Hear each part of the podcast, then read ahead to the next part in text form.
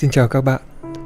Tiếp nối những lá thư của Xuân Quỳnh và Lưu Quang Vũ ở số trước thì ngày hôm nay chúng tôi xin phép được gửi tới các bạn những lá thư còn lại của đôi tình nhân trên để quý vị và các bạn hiểu rõ hơn về một thời đại mà họ đã từng sống, đã từng yêu, đã từng hạnh phúc. Ngày mùng 8 tháng 6 năm 1978, anh nhớ thương của riêng em. Suốt từ hôm đi, chưa lúc nào mở mắt ra được.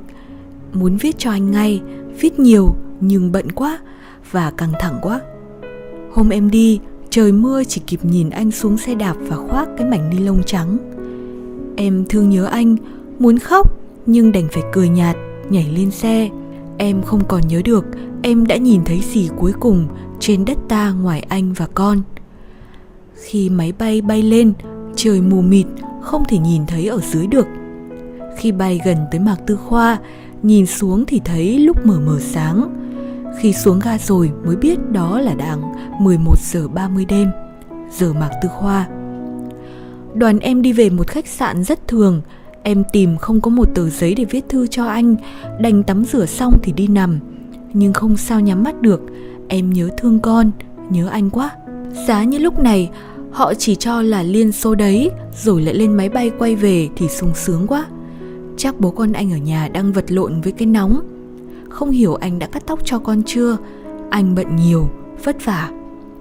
Em nghĩ mà thương anh lắm. Không hiểu anh có nhớ em không hay là lại thấy đang thoát khỏi sự khó tính bản gắt của em. Đừng giận em, em dù có những nhược điểm như vậy nhưng chủ yếu là em bao giờ cũng yêu thương anh lắm cả đời em em chỉ muốn cố gắng, sao cho anh đỡ nhọc nhằn. Lắm lúc em cảm thấy em không xứng đáng với anh, không phải về tình yêu mà về trí tuệ. Em cảm thấy em già rồi, già về thể chất, đã đành, nhưng còn già về cả sự yên phận của người đàn bà, về những sự nhỏ nhen tầm thường của đời sống. Em nhìn mặt em trong gương, em thấy em không xứng đáng với anh. Tất cả trong anh là cái gì đó đang vươn lên, đang nổi dậy tất cả trong anh là sự bắt đầu, mà con đường của anh thì còn xa tít tắp. Con người anh như cây đàn, vừa tiếp nhận những luồng gió của cuộc sống, vừa trả lại cho cuộc sống biết bao nhiêu âm thanh. Em em cảm thấy em khô cằn và bất lực. Em buồn lắm, em thành thật nói với anh điều đó. Em cảm thấy hết, vậy cho nên lúc nào em cũng thấy tình yêu của chúng ta mong manh. Em buồn lắm em không thể hình dung là nếu không có anh, em sẽ sống như thế nào. Em rất muốn em trẻ đẹp lại cho tuổi tác và hình thức của mình. Có thể anh không cần như thế, nhưng em cần như thế. Vì chắc chắn rằng em trẻ hơn và đẹp hơn, anh sẽ yêu em hơn. Anh đừng bảo là em nghĩ cho anh những điều tầm thường. Người ta nhiều khi tưởng mình đã vượt qua những điều tầm thường rồi, thế mà đôi khi vẫn quay lại. Sự quay lại còn mạnh mẽ hơn lúc ban đầu ở người đàn bà, đôi khi chỉ cần nhan sắc thôi, nhan sắc là tài năng. Dẫu rằng có nghĩ về phía tinh thần thế nào đi nữa, thì người thông minh, tài năng cũng cần có nhan sắc. Tài năng mới vẹn toàn. Đôi khi em nghĩ quẩn là có khi em phải bỏ anh đi để em khỏi phải mang nỗi tủi nhục là không xứng với anh. Nhưng em không có can đảm, em yêu anh và em đã nhập cuộc đời em vào cuộc đời anh bây giờ đối với em, đó chỉ là một cuộc đời. Cắt đi làm sao nổi?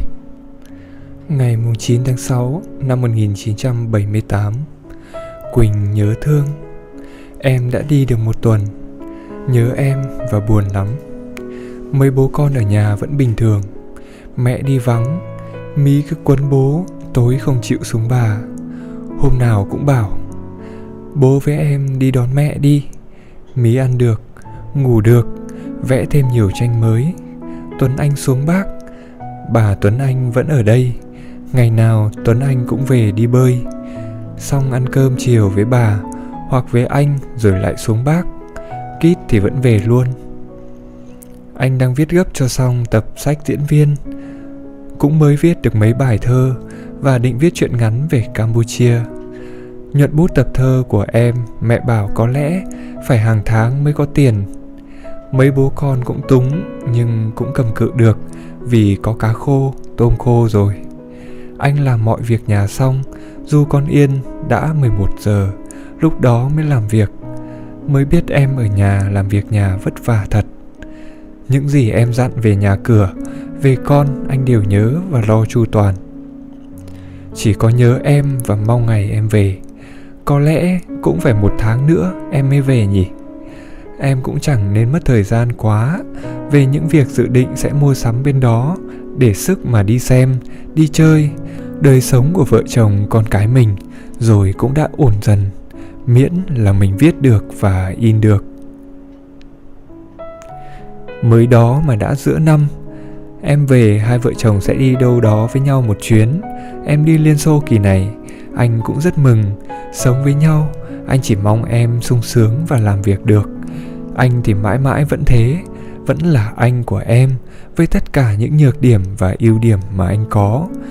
Nhưng sẽ mãi mãi yêu thương em hơn tất cả những ngày qua cộng lại. Mí ngoan và tội lắm rất khôn. Hôm qua đang chơi cái gì? Mắng kít chỉ chuyên phá hoại thôi. Kít bắt anh đọc bài thầm chửi anh không thuộc. Mí khóc bảo anh là bố không thuộc mà lại để mẹ đi liên xô mất bố không thuộc thì bố đi liên xô để mẹ ở nhà đọc với em chứ. Hôm qua mí vẽ cái tranh gọi tên là mí đứng dưới ba cửa sổ chờ mẹ. Anh gửi cho em đây. Hôn em, nhớ em nhiều. Em ở bên đó xứ sở đẹp đẽ. Có nhớ đến gian buồng và cái sạp của bố con tôi không? Anh của em. Và đó chính là hai lá thư của ngày hôm nay hy vọng rằng những lời yêu thương mà Xuân Quỳnh gửi cho Lưu Quang Vũ sẽ đem đến cho quý vị và các bạn một buổi tối thật yên bình. Và cũng đừng quên, hãy gửi những lời yêu thương của mình tới những người mà mình mong muốn. Đến đây chương trình radio của chúng tôi cũng xin được khép lại. Hẹn gặp lại các bạn trong những chương trình lần sau.